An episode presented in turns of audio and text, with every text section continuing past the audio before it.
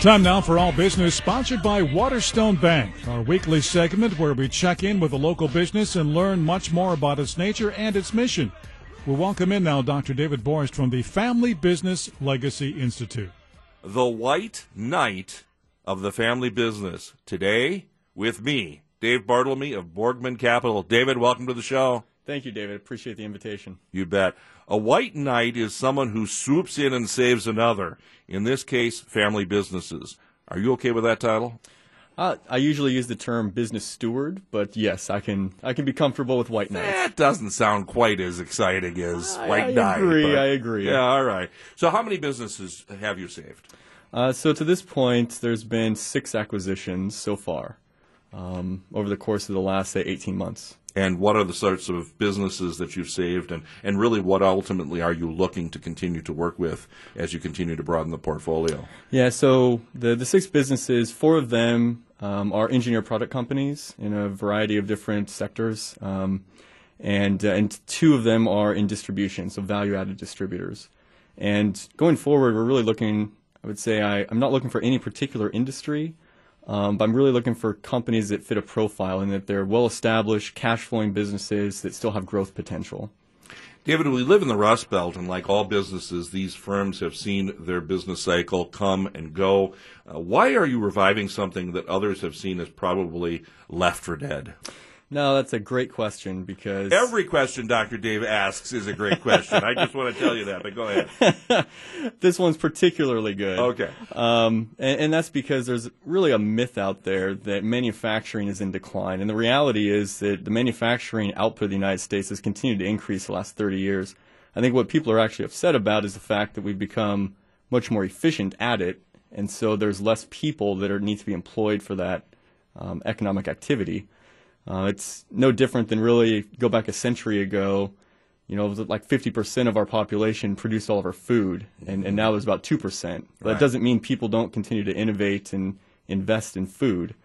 Um, So, you're still bullish on manufacturing and the manufacturing sector. absolutely, Okay. absolutely.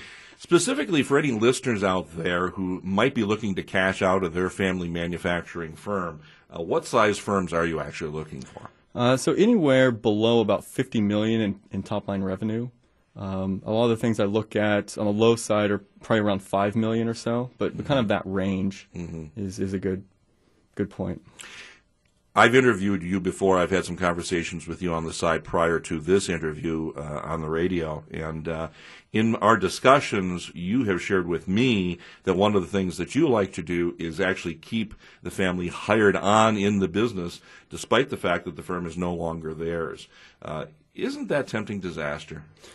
Yeah, so it, it really comes down to the approach, and and in some some situations the family, um, you know, walks away, but there's others where the person who really started the business and is now looking for an exit plan, they they don't have anyone in the family who's really interested in continuing to to lead the business to the next level, and so part of that I really sit down early on and just say, you know, there's going to be a transition. Why are you not taking the company over? And and and really have a conversation around what's it going to be like working for me versus you know you'll be treated fairly just like any other employee but it will be different.